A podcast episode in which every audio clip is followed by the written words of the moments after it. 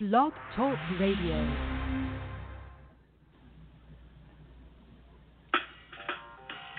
Welcome to Weedsday Wednesday, Tucson, Arizona's number one online radio podcast about all things medical cannabis. Your host, Bellstar. and the Cannabis Kid. Our show features news, interviews, and all the latest information about anything and everything medical cannabis related in Tucson, Arizona, and the world at large. We'd love to hear from you. Please give us a call live at 646 915 8421. You can like us on Facebook, follow us on all social media, or email thctucson at gmail.com. We'd like to thank Tumbleweeds Health Center and Studio C, along with our many sponsors, for hosting our show every week. With the lowest price certifications in town, you'll find hemp products, accessories, and all things related to medical cannabis education. Visit Tumbleweeds Health Center at 4826 East Broadway Boulevard or online at tumbleweedshealthcenter.com. And remember, Be smart be safe and educate. Hi,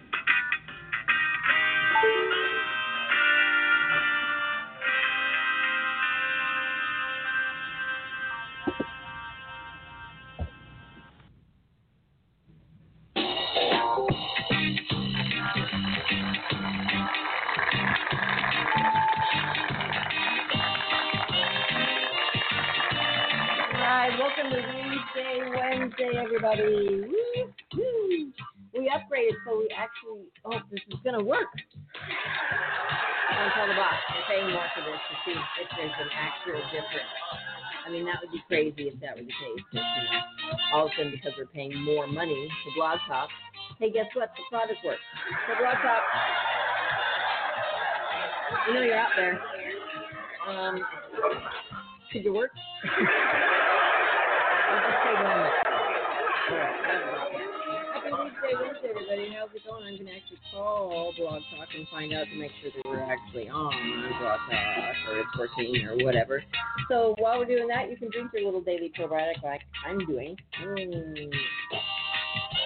Just a tiny little um, yogurt drink. I usually get the little kid ones, but um,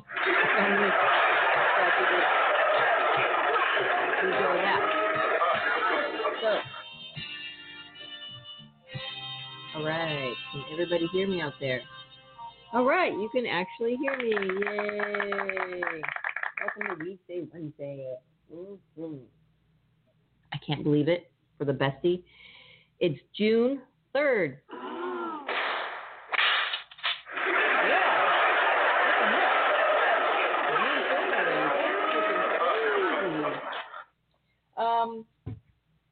See. I was going to print something out this morning, but I didn't even get a chance to. That's no surprise.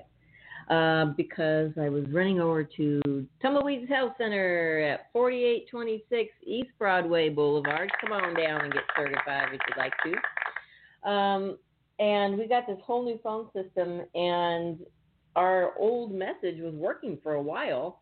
And then I got this call in the afternoon from one of our staff, and they're like, "Yeah, we're getting this weird like prompt if you want to go to English or Japanese or whatever you you speak." You know, like, "If you want that, pick number, whatever."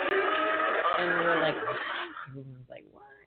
So I called this morning. I was just checking voicemails, and um, boom, there's the message. If you'd like English, press one. I'm like, well, English? Well, what else would I want? Uh, it's English I want.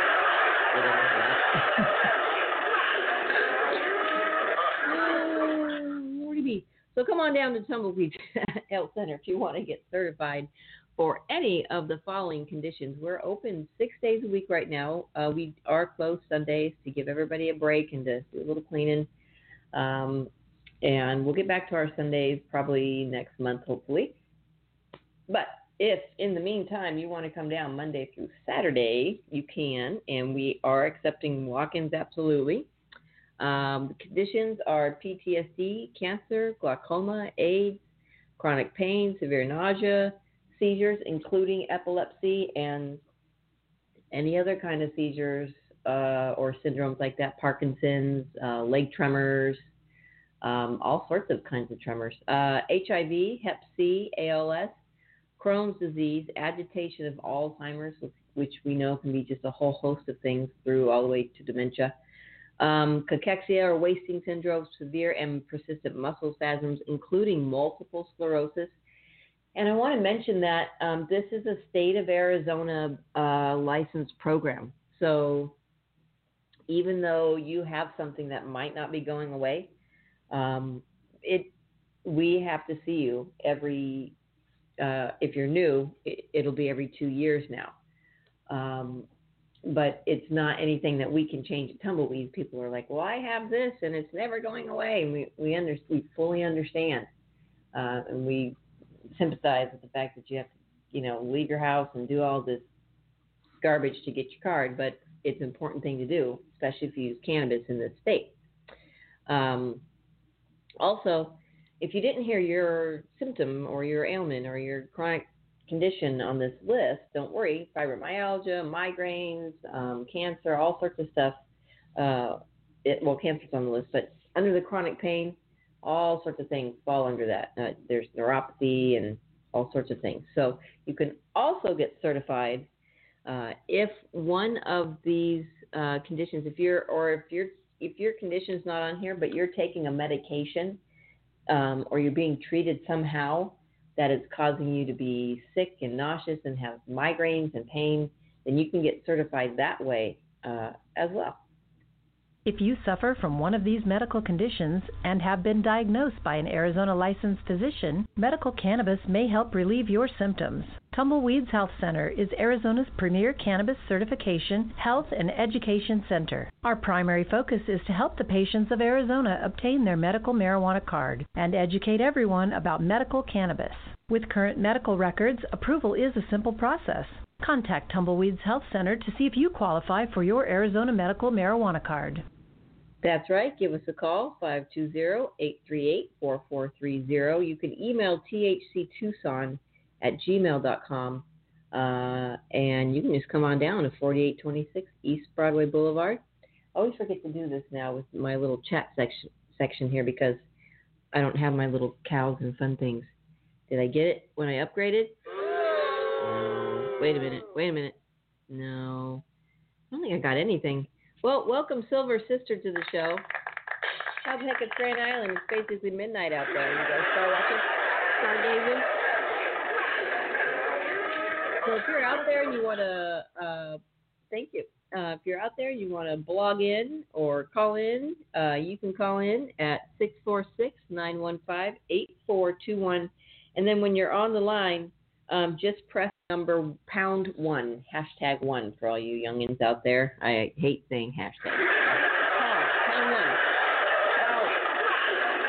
You guys are busting the LPs out again. Don't tell me you don't know this language. but they don't know how to use a rotary phone, which is just, yeah, I can't even. Anyway, we're talking about weed right now. Um, so okay, so let's see here. Um, no, we're not going to talk about the Righteous Twelve, but in movies out soon. Well, maybe next summer or next spring. Hopefully, the Righteous Twelve. Looking at my um, my little intro design I've got here, a uh, little program. So sponsors, we'd really like to thank. Uh, we have lots of great sponsors out there, and a couple of them are our website.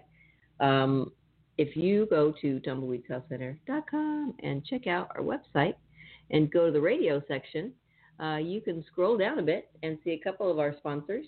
Uh, where are they? Right there. Canna Health Online Digital Magazine. You don't have to go anywhere but where you are to check them out. Canna Health is a digital magazine focused on knowledge, safe access, and advocacy with a monthly subscription readership. It's loaded with scientific and clinical articles from various healthcare professionals profiles of cannabis clinics offering safe access to medicines, national and local organizations open to the public, and real life patient success stories. It's free to subscribe, so don't miss another issue of Canna Health. Yep, check it out. You can go right to our website and um, you can click on that uh, image right there, and then you can also um, if you uh, right there next to it is the Growers House at 3635 East 34th Street. Um, go check them out. Giant warehouse full of things that you can grow anything, including your weed with. Um, tomatoes, whatever, whatever. Um, they have a get ready for summer sale on LED grow lights, uh, prism lights, uh, common culture fabric pots. Um, and then you can spin to win, but I always try and spin multiple times, I've, and they don't let me do that. Um, but you can win like 10, 15, 20% off your products. But they've got everything. Um, mini rocket boxes. I'm not sure what that is. Looks like something to control everything that's going on in your room. Your room. Uh, dehumidifiers, trimmers, soil, uh, lots of lighting.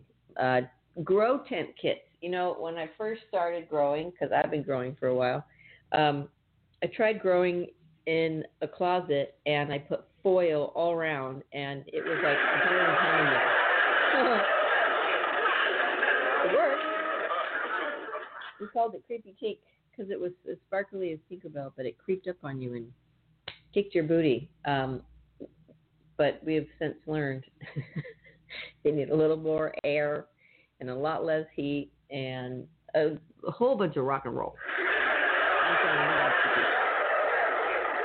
So check it out. Um, archaeologists discover. Um, oh, so yeah, hang on. Your neck. Well, this isn't really your neck of the woods. We'll we're just see we're messing everything up already. Well, we can go see what's going on in your neck of the woods. If we go to Arizona News, I'm checking this out at Arizona uh, azmarijuana.com. Um, let's see. Uh, two county attorney candidates support easing marijuana enforcement. Well, that's good because, especially if you have your cannabis card, which you should, um, people need to just calm down with this. We got a lot of other things on our plates right now to even think about this kind of crap. All right, three candidates are contending for the county attorney position in southern Arizona, Pima County, where Tucson is the most populous city. There's like 1.6 million people here, I think. There are no Republican candidates running for the prosecutor position, so the winner of the Democratic Party later this year will become the next Pima County attorney, Tucson.com reported.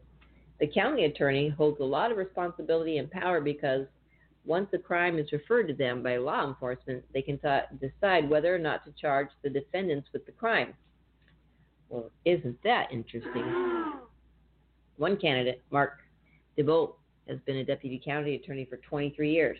Mark supports not prosecuting low level drug users, but instead getting them access to treatment programs instead of prison.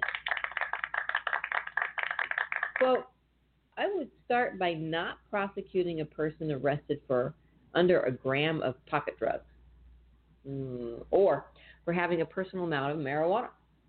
He said. He added that the enormous amount of money saved should go towards the victims of violent crimes. Quote, victims' rights need to be prioritized in our justice system to ensure a safer and more supportive community. He'd like to see more grants for funding financial support programs and counseling victims. Um, another candidate, Jonathan Mosher, has a similar view, uh, view on relaxing marijuana enforcement. Mosher believes in, quote, restoring faith in the criminal justice system. He said, we need to stop prosecuting adults for personal possession of marijuana. Yeah. So they're talking about a gram. Um, be careful, kids, when you go to um, pick up your weed from the dispensary. So I wonder, um, you know, in the dispensary, in the uh, medical world, so in the medical program, you can have two and a half ounces. So I guess if you really need that much, you should probably stay in the medical program. Because in the recreational program, you can only have an ounce at a time. And they do limit what you can have as far as concentrates. I think it's a half a gram. In the med- medical program, you can have anything you want. Um, so I don't know. Uh, they're introducing felonies and fines, and I'm I got I was going to start reading that again because we should read the new one. I think there are a few changes, but you know it's coming up June. Um, it says there's a poll here that 65% of Arizonans would vote for the Smart and Safe Act if it makes it to the ballot. Let's see. I thought it was already going, but I guess they got to they got to count their signatures. Yeah, that's always the scary part. A new poll found that 65% of Arizonans would vote for the Smart and Safe Arizona Act if it makes it onto the ballot this November. The initiative would legalize marijuana use and possession for adults 21 years and older in Arizona. The poll by High Ground also found that 25% said they'd oppose the ballot measure and 9% are still undecided.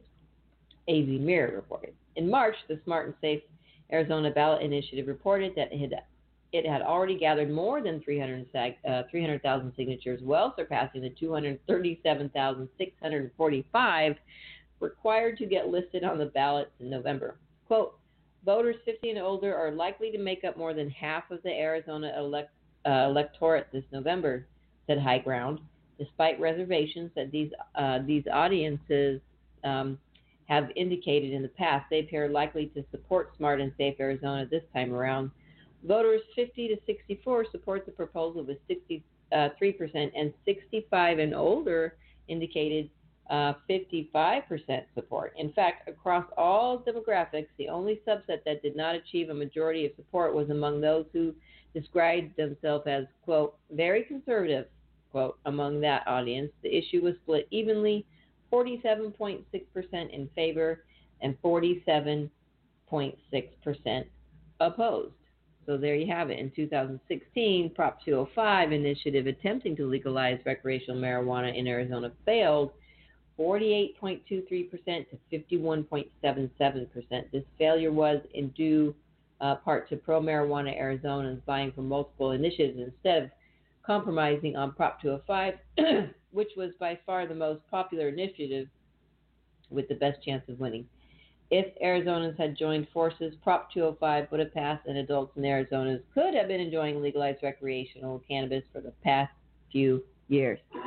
Okay, so once again, um, you know, when when you're voting on these things, I'm not a big reader, um, but I read this kind of stuff because this is very important to me. Um, so we're going to get the new initiative. Um, it's just been changed. The wording has been changed a little bit. I, it'll be interesting to see how, because I have a whole list of notes on the uh, the other initiative. Um, in fact, I'm making a, a, a list of the just the comparisons, and you can call them pros or cons yourself or whatever they are. But um, I don't know, re- reintroducing felonies and and such into the recreational program doesn't really make it that recreational, and they're limiting all sorts of things. So, yep, you can grow six plants, but the amount of people that are going to take advantage of that are going to be really low.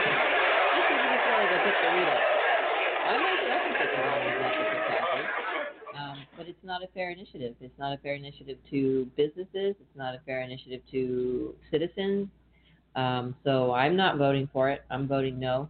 Um, they claim to have uh, expungement for uh, prisoners, but it's not um, near like what Illinois did at all. Prisoners are still going to have to sit in their cells and um, petition, and that's not you know automatic expungement. So there's things maybe that's changed. We'll read it again, um, but just read it, folks. That's the whole thing. That's that's what we want to talk to you about. It's just you know read these things for yourself and vote on them for yourself um, and make your own decisions. But read the whole thing. They're going to give you just snippets of, oh, this is great, that's great, you should read this, you should vote for that, blah, blah, blah.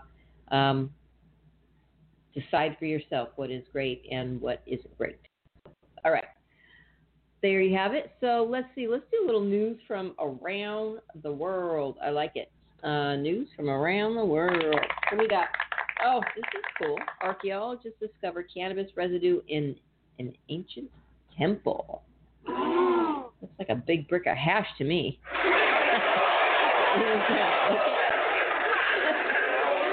Israeli archaeologists say they found cannabis residue on artifacts from an ancient temple in southern Israel, providing the first evidence of the use of hallucinogenics in the ancient Jewish religion.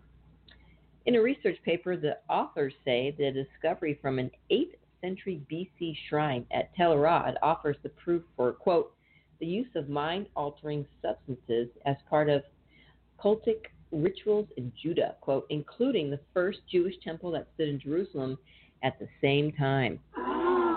Archaeologists or archaeological excavations at Tel Arad, uh, located around 35 miles south of Jerusalem, in the 1960s discovered a stronghold belonging to the ancient kingdom of Judah and, at its core, a small shrine bearing striking similarities to the biblical temple in Jerusalem.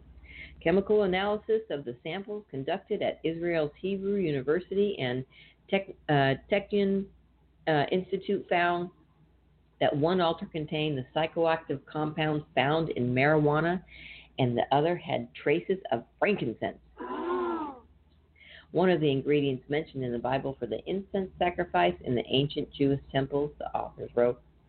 Eran Arie, curator of Iron Age archaeology at the Israeli uh, Israel Museum in Jerusalem and lead author of the study, said the discovery was quote revolutionary, uh, as it was the earliest evidence of cannabis use in the ancient Near East and the quote first time we see psychoactive substances in Judite religion quote.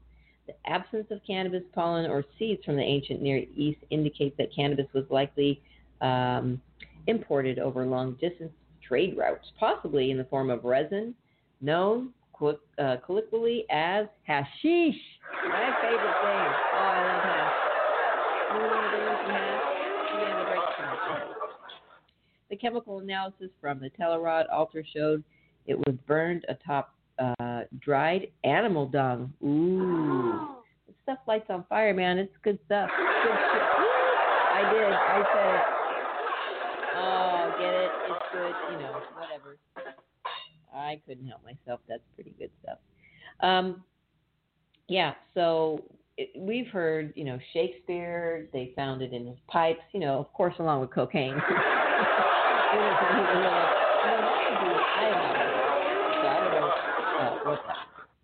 That's an interesting up and down at the same time. What do you? Am I go? Am I? Should I say or should I go now? Is that where that song came from? Oh, we got you guys.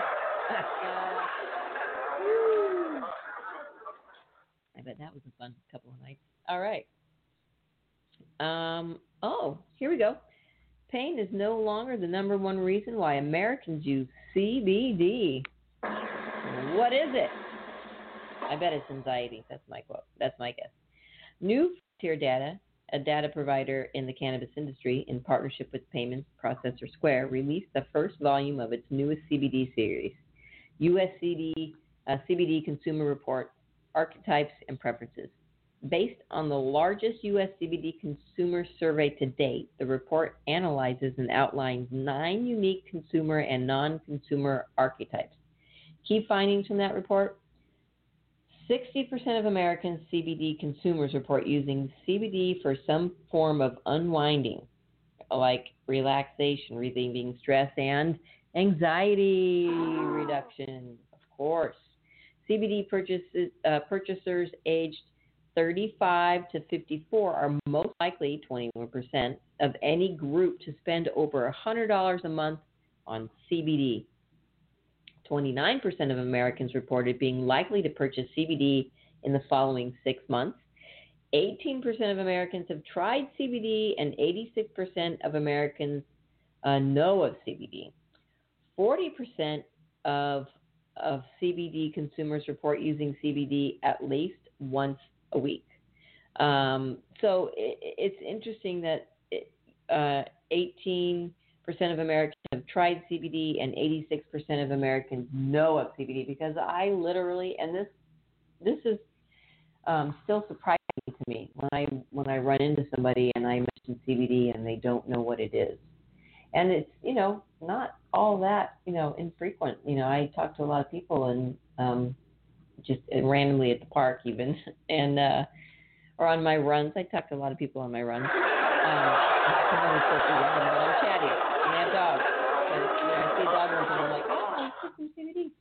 Um, and some people know of it, some people don't. So it's not surprising. Um, it says New Frontier data noted that CBD popularity popularity is sweeping across the world, but the United States currently represents the largest market for CBD products. Quote, our research shows that one in five Americans have used CBD, which demonstrates a major jump in consumer interest in the sector, said New Frontier Data. Yeah, that's, you know, pretty soon, in, instead of um, going for aspirin and ibuprofen and Tylenol and things like that, um, people are going to be just going for cannabis, and that's a great thing because it's a whole lot better. Um, it's a whole lot better for you. All right, so let's see. Uh, what else we have here? Uh, yeah, tourism, of course, is high in states with marijuana legalization.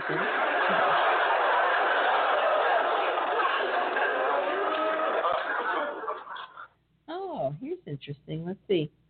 Oklahoma. Oklahoma, Oklahoma, Oklahoma may be the first to implement marijuana breathalyzers. Oh boy. um, check for the resin on their lips, guys. Sorry, I just gave it away. Damn it. I won't say anymore. I won't say how.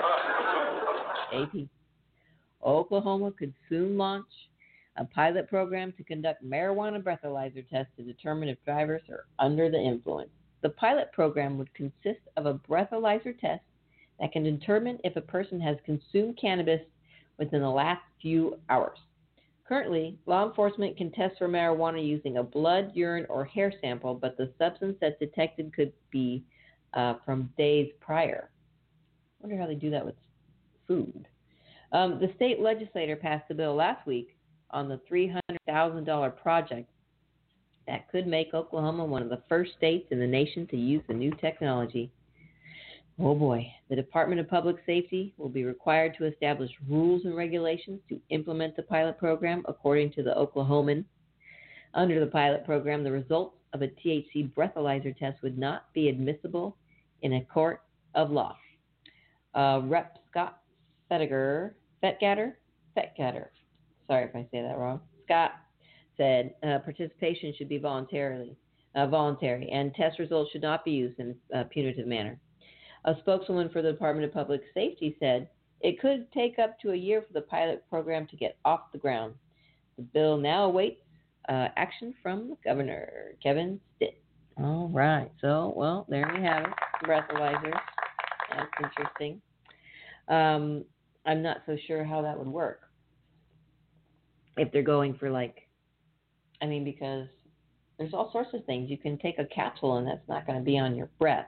So maybe I'm wrong.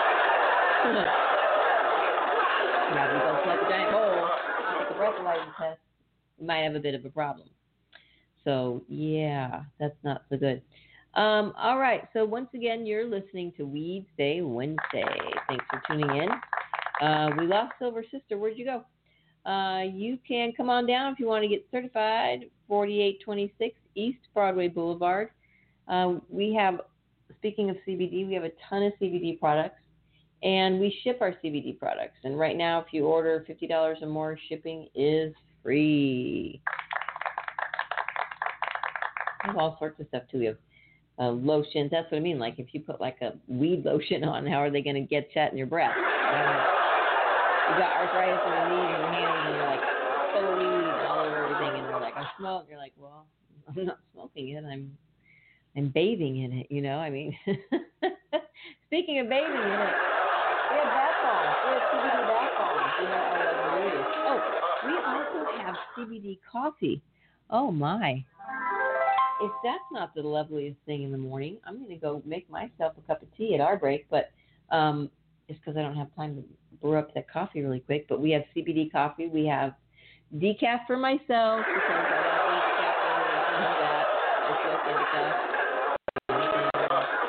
We have a Colombian and we have um, an organic uh, Colombian or something.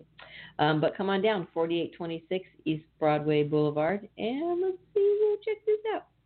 Are chronic conditions holding you back from a happy, healthy life? Get on the right track with Tumbleweeds Health Center. Our CBD products are formulated to fit your healthy lifestyle. I would definitely say that CBD has changed my life. I mean, I don't worry about my dog anymore, and I don't worry about sleeping anymore. Tumbleweeds Health Center, voted number one health center in Tucson, has created a proprietary number of CBD blends, each designed to promote health and well being. Let Tumbleweeds Health Center show you how CBD products might help you improve your life the natural way. All right. Yep. Come on down. 4826 East Broadway Boulevard. Uh, you can give us a call at 520-838-4430. You can even email us at thctucson at gmail.com. And there's even more ways to get a hold of us because we know you guys like your your phones and devices. So trying to make the website as phone friendly as possible um, when you pull it up on the website. Uh, I believe there's a form on there that you can actually uh, fill in a question and ask us. So you can do that right from your phone. Um, let's see here. Uh, right now, yes, it says we're closed right now, but you can come on down at 10 o'clock and we'll open right up for you. And you know what else we're going to do for you? Play my favorite song. Puff, puff, puff, puff, puff, puff, puff, puff, puff, puff, puff, puff, puff, puff, puff, puff, puff, puff, puff, puff, puff, puff, puff, puff, puff, puff, puff, puff, I'm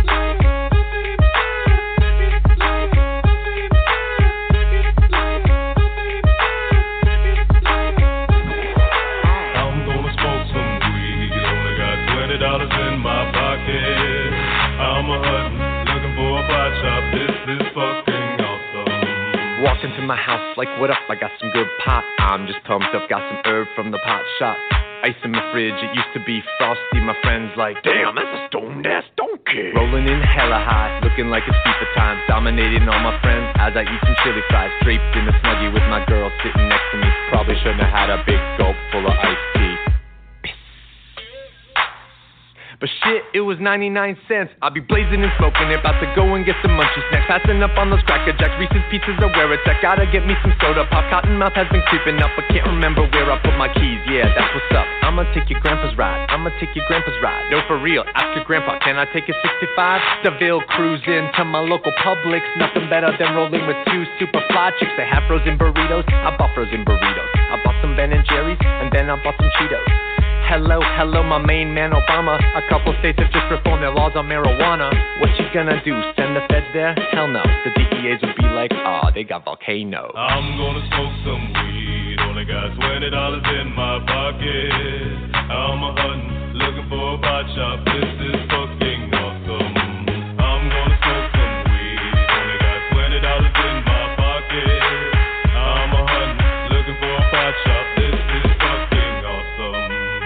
know about the science of marijuana? What you know about people suffering from glaucoma? They need it, they need it, it helps them with their condition. If you don't believe me, then just ask some eye physicians. Thank your granddad for voting for that guy. Richard Nixon is the president who made the plant illegal. But science is now showing that it's medicine for people, and the private sector's fighting to keep all of that illegal. Alcohol and tobacco, pharmaceutical prisons. I'll take those four major lobby groups and fight those motherfuckers. They're making money day and night, all those motherfuckers. And bribing Congress out of sight, all those motherfuckers. They'd be like, oh, it's immoral and unhealthy. I'm like, how many people are you making wealth? Anti marijuana lobbies are making all kinds of profits, and they don't want you to stop it because of all the special interest. I call that getting swindled and pimped shit. I call that getting tricked by the government. That law's hella old. So it's time to update it, regulate it, and then get it under state control. Peak game, look into my political telescope. Think it's gonna stay like this forever? Not hella won't. Not hella won't. Obama, stop being a hypocrite. You used to smoke weed, fool. I'm gonna smoke some weed. Only got twenty dollars in my pocket. I'm a hunting, looking for a pot shop. This is fucking awesome. Let's the war on drugs. It's time to pull the plug. These special interest groups are nothing more than corporate thugs. Let's the war on weed. The people have agreed. These special interest groups have kept these laws with bribery. I'm gonna smoke some weed. Only got twenty dollars in my pocket. I'm a hunting, looking for a pot shop. This is fucking awesome.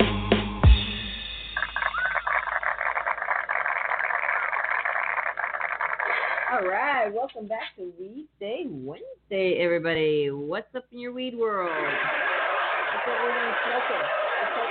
Or eating? Or wearing? oh, speaking of wearing, you know who wears weed? Doug Fine wears weed. Well, the form of hemp. Anyway, you know, that's all good stuff. Hemp, weed. He loves all of it. But we're going to be listening to Doug Fine's book. We're going to continue on, American Hemp Farmer. Adventures in Misadventures in the Cannabis Trade. we are going to the cannabis world industry. We're going to listen to that in just a few minutes. Um, how's your day out there? Um, it is a Wednesday. It's June 3rd. I can't even believe it's June. It's ridiculous. Half the year's over, and everyone is still in a state of panic. Um, I was going to read something about um, anxiety, but you know, better to to just listen to the soothing voice of Doug Fine, I think. So let's get the audiobook out and let's get cozy. And I got myself a cup of jasmine tea. I go down to seven cups over on, I think it's fifth, it turns into six. Um, but I go down there and um, they have a really lovely selection of fine teas from China that they import. Um, they're very delicious, so go support some local economy there. Anywho, um, here we go. Doug Fine. Uh, let's actually put this up on the stack of weed books here. And um, my uh, audience is too cozy to laugh, so here we go. KNF fellow, hear what he has to say. When Chris Trump arrived on the scene, planting time was less than six weeks away. The tribe had decided to apply as one of the very few entities to wade into Washington's immensely flawed initial hemp program. Under the often sleep deprived leadership of Jackie, the project was bravely forging ahead and nearly doubling its 2017 acreage. That meant soil building work, mucking up my hemp version of Carhartt's, a brand called INI Cooperative, grown in China. I asked Chris Trump why we were starting with fungus tracking. Much of our depleted farmland is totally devoid of fungal life, he explained as we climbed from the Colville field into a dreamscape pine and fir hillside above the river. Mm. And hemp, like many crops, likes a balanced fungi to bacterial ratio. Fungus, in other words, is just one component of the immensely diverse, if tiny, nutrient forest you're wise to nurture even before you plant your main crop. And sure, it's a critical one, but your soil is an ecosystem as complex as any tropical rainforest. Your subterranean neighborhood ideally includes microscopic residents such as beneficial bacteria, protozoa, yeasts, and nematodes, to name a few. And don't forget earthworms and a whole slew of visible denizens of the soil's root zone. All work together with a shared goal make nutrients available to the roots of your hemp and thus your eventual hemp product. Beneficial fungi are where you'll want to focus your first efforts. They are the key homeowner group in your soil neighborhood. Collectively, we'll call them mycelia during the vegetative phase when we gather them. Many of us who delve into the fungal life cycle have that moment when we really recognize that just as we were taught, fungi aren't little plants. They are their own kingdom. Indeed, mushrooms are much older than tall forest trees. But broadly speaking, mycelia clusters are analogous to plant roots, and the visibly sprouting mushroom is akin to the flower. It's no exaggeration to say that mycelia are a key part of your hemp bottom line. Your mm-hmm. goal in the field is beautiful plants. Mm-hmm. Every hemp farmer surges with pride when her farm is bursting with pungent flowers, each testing gravity with its crystalline trichome frosting. Trichomes are the tiny sticky cones on female cannabis leaves and flowers where the cannabinoids like THC and CBD reside. When you get very close to a hemp flower, and I recommend you do often, just watch out for bees, mm-hmm. the trichomes look kind of like translucent amber mushrooms themselves. Even when you're growing for seed, you still love to see dense flower formation. It's visual and fragrant proof that you're getting the job done in the field. That's the goal come fall, but on that day in April, the Colville travel field was bare and in need of help. This is why we were training our gazes to focus on very small critters. We weren't sinking morels or chanterelles as we tromped in ankle deep mush, but little wavy white trails of filaments that are found thriving under leaves and rocks and alongside roots in the liveliest pockets of your watershed's forest ecosystem. The best places to look are directly along the source of water flow to your fields, Chris Trump explained to me as my boots suctioned flatulently out of a bog. By gathering the mycelia from the forest above your fields, you're transporting them to a soil they love and recognize and in which they can thrive. This remains one of my favorite parts of conscious soil building that, for best results, gather your nutrients close to home. A concept agronomists call a closed nutrient loop. And I love even more that the fungi you unearth for your own field are likely not found anywhere else on the planet. The plan was to find and gather these blooms and mix them with rice and sugar, thus expanding the colony into a rich compost tea before diluting it and applying it to the tribe's field. Trump, 36, is a fellow known in soil circles for bringing this technique to large acreage farming, having proved that it works on his family's 800 acre macadamia nut farm on Hawaii's mm. Big Island. Yum. He's since moved to Idaho, which is another reason he was a perfect choice for schooling the comparatively nearby Colville project. Chris Trump's professional life is dedicated to soil regrowth. I don't think I'll ever digest everything he explained to us in those hills. I was constantly jotting down the more polysyllabic bits of microbiology dialect to look up later. As the Alabama based soil expert Michael the Dirt Nerd LaBelle once said to me, the interplay of microorganisms is not rocket science.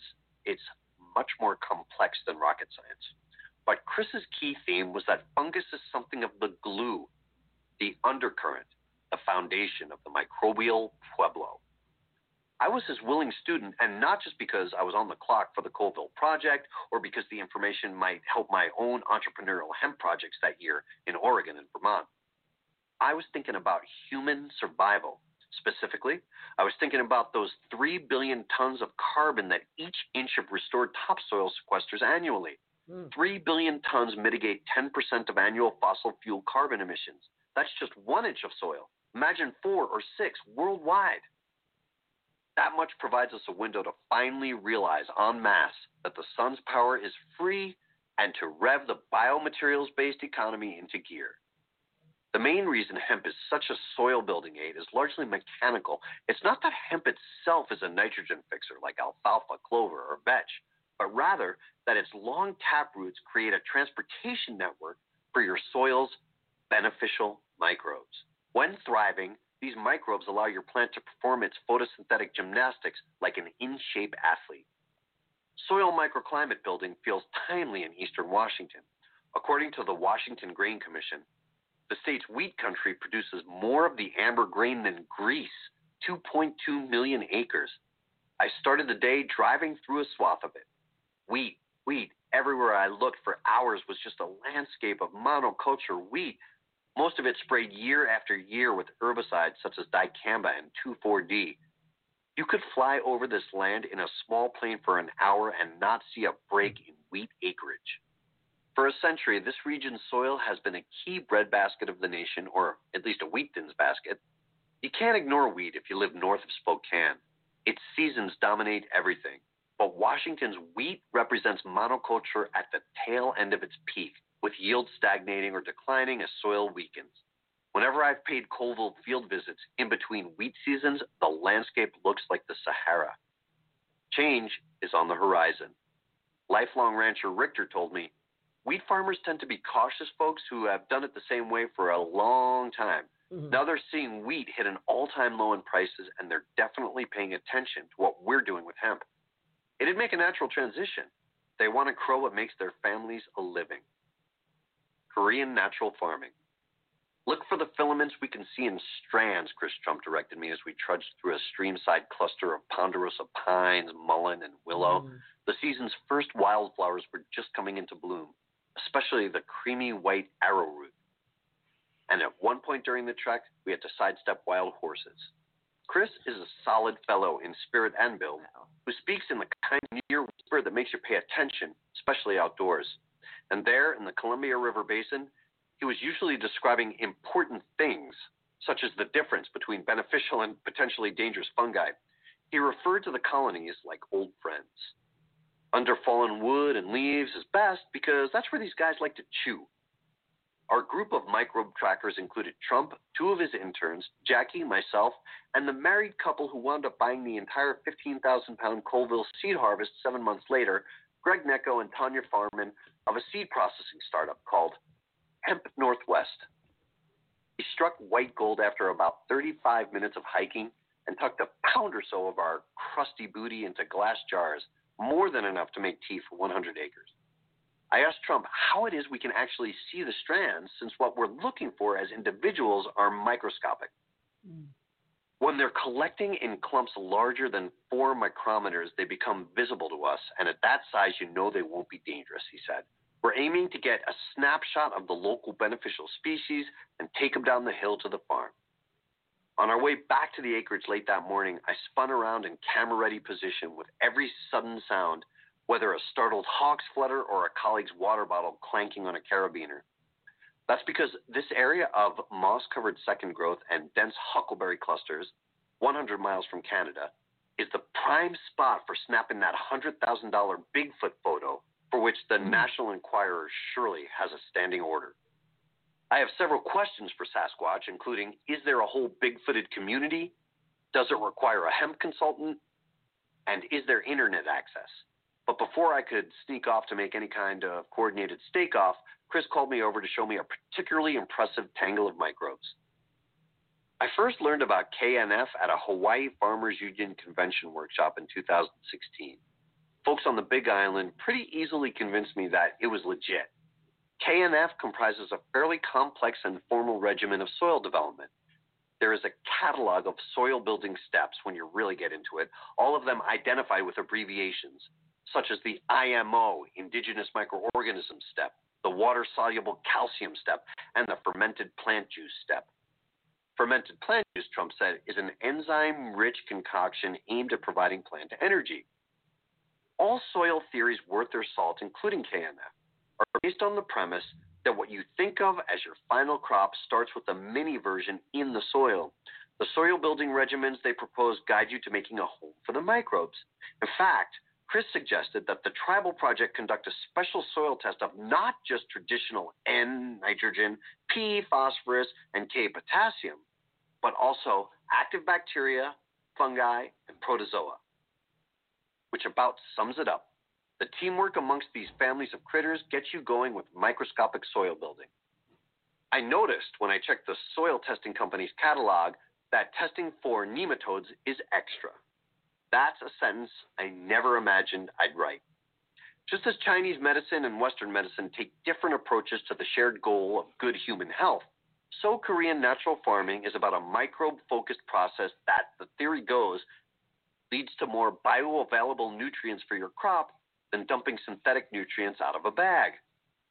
Bioavailability describes the proportion of a mineral, vitamin, or sugar that a person or a plant can make use of from its diet. It's one of my favorite nutritive concepts. We're talking about the reason building soil provides competitive advantage. Forget apples and oranges. Even talking about apples and apples hinges on whether the nutrients reach your body when you take a bite. When we discuss bioavailability in the soil, we mean maximizing the nutrients our plants can absorb in their roots and in turn provide us with in a supremely dank hemp crop. To get your best hemp crop, you're aiming to create the conditions that will allow these kingdoms of microflora and fauna to form the kind of neighborhood we all wish we had in our macroscopic lives.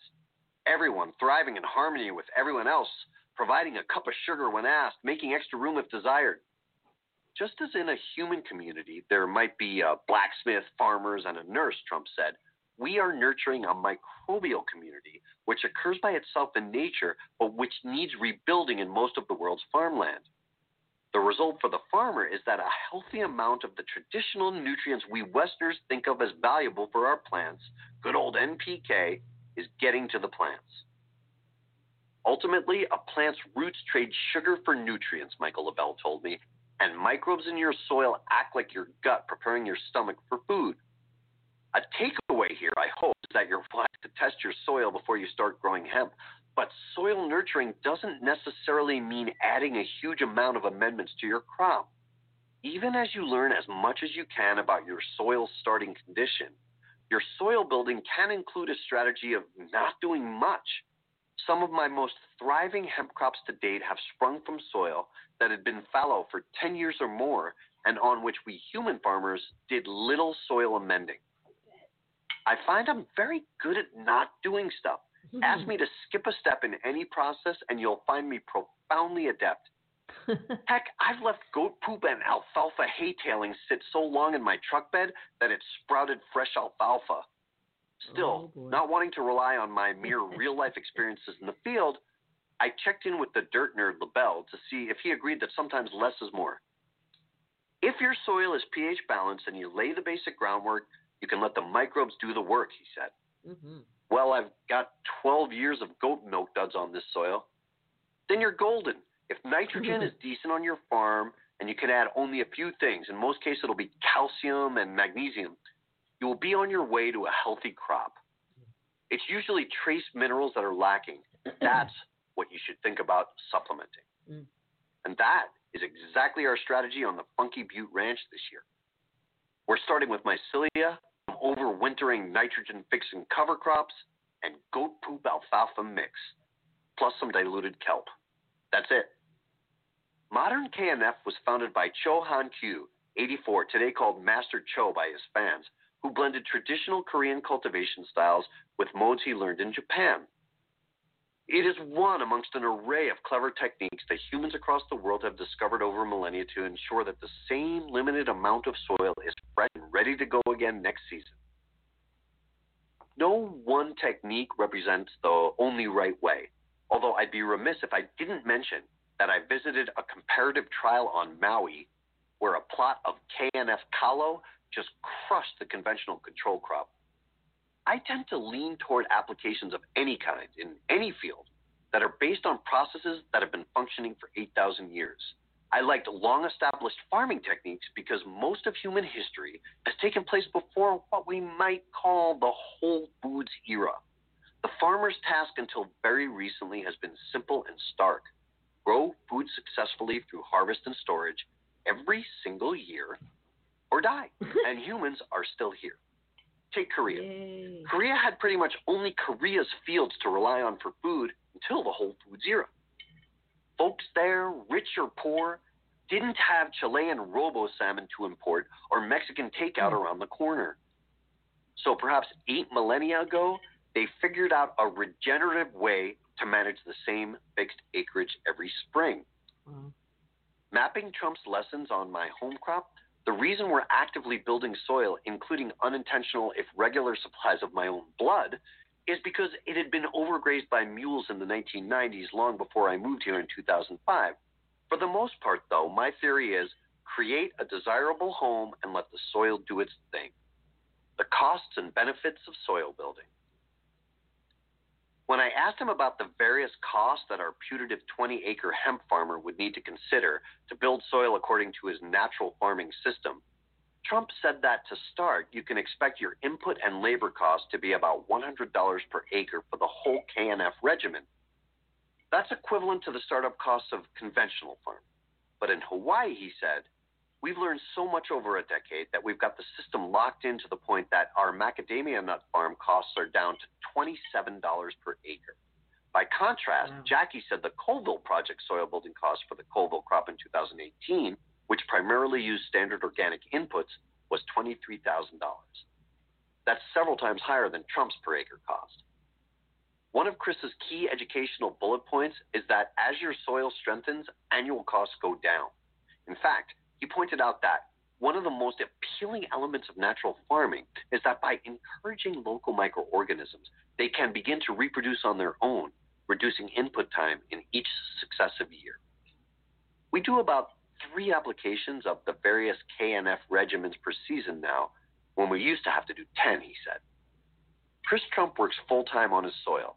For those with less patience, plenty of folks will gladly offer you miracle soil cure formulae, which Chris calls bugs in a jug. These are the Gold Rush shovel merchants. If you do your research, I'm sure many of these products are terrific.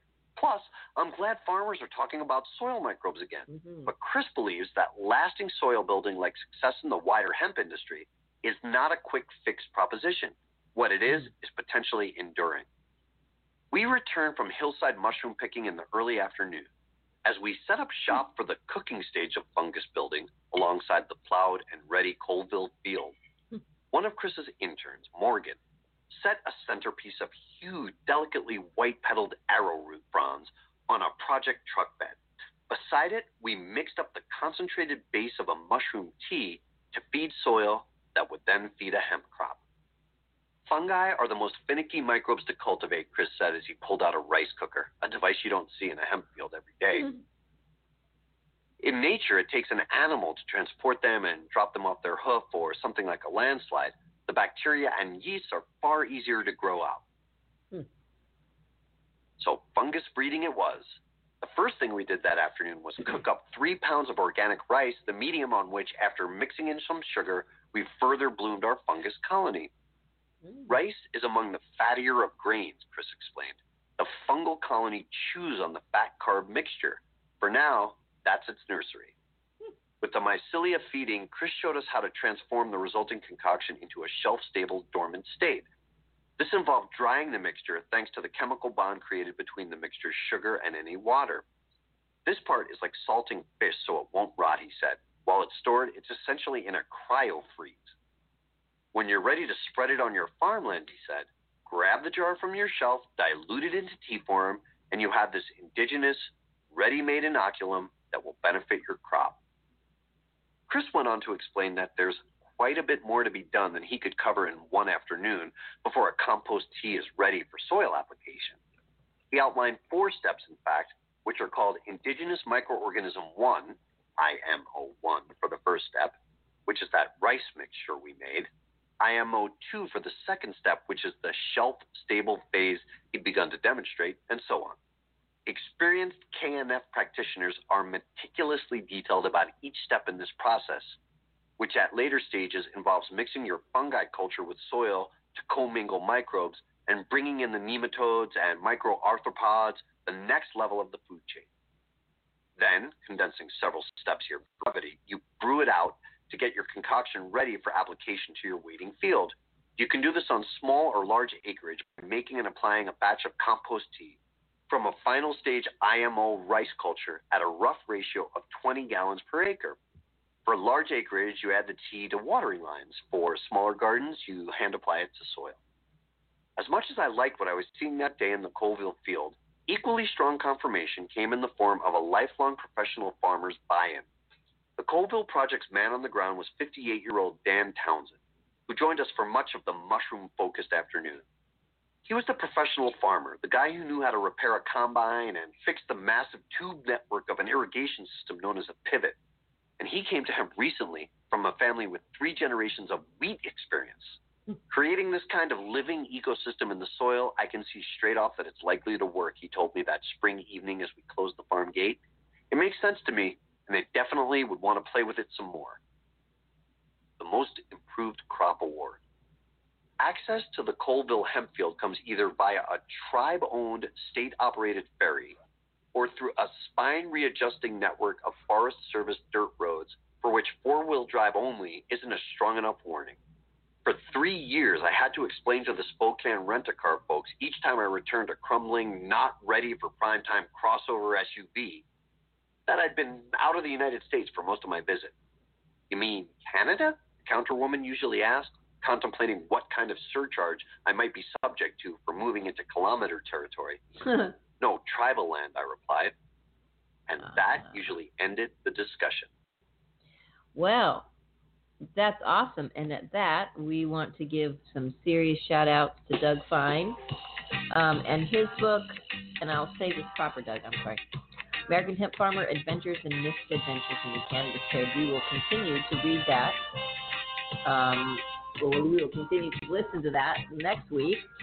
And uh, we, I will also try and find the initiative so we can read that to you guys. Uh, vote smart and vote safe. Vote educated. Um, thank you for tuning in. Next week, Cannabis Kid will be here. And um, that's about it for this week. Just, you know, be safe out there. Seriously, be smart, be safe, and educate in every realm of what you're doing. Be safe. And I, you know, sad to say that these times, but seriously, be safe. We love you guys, and thank you so much for listening to our show each and every week. Um, for imagine that. Um, it works when you pay more. anyway, um, have an awesome Reads Day Wednesday, and we'll catch you all next week.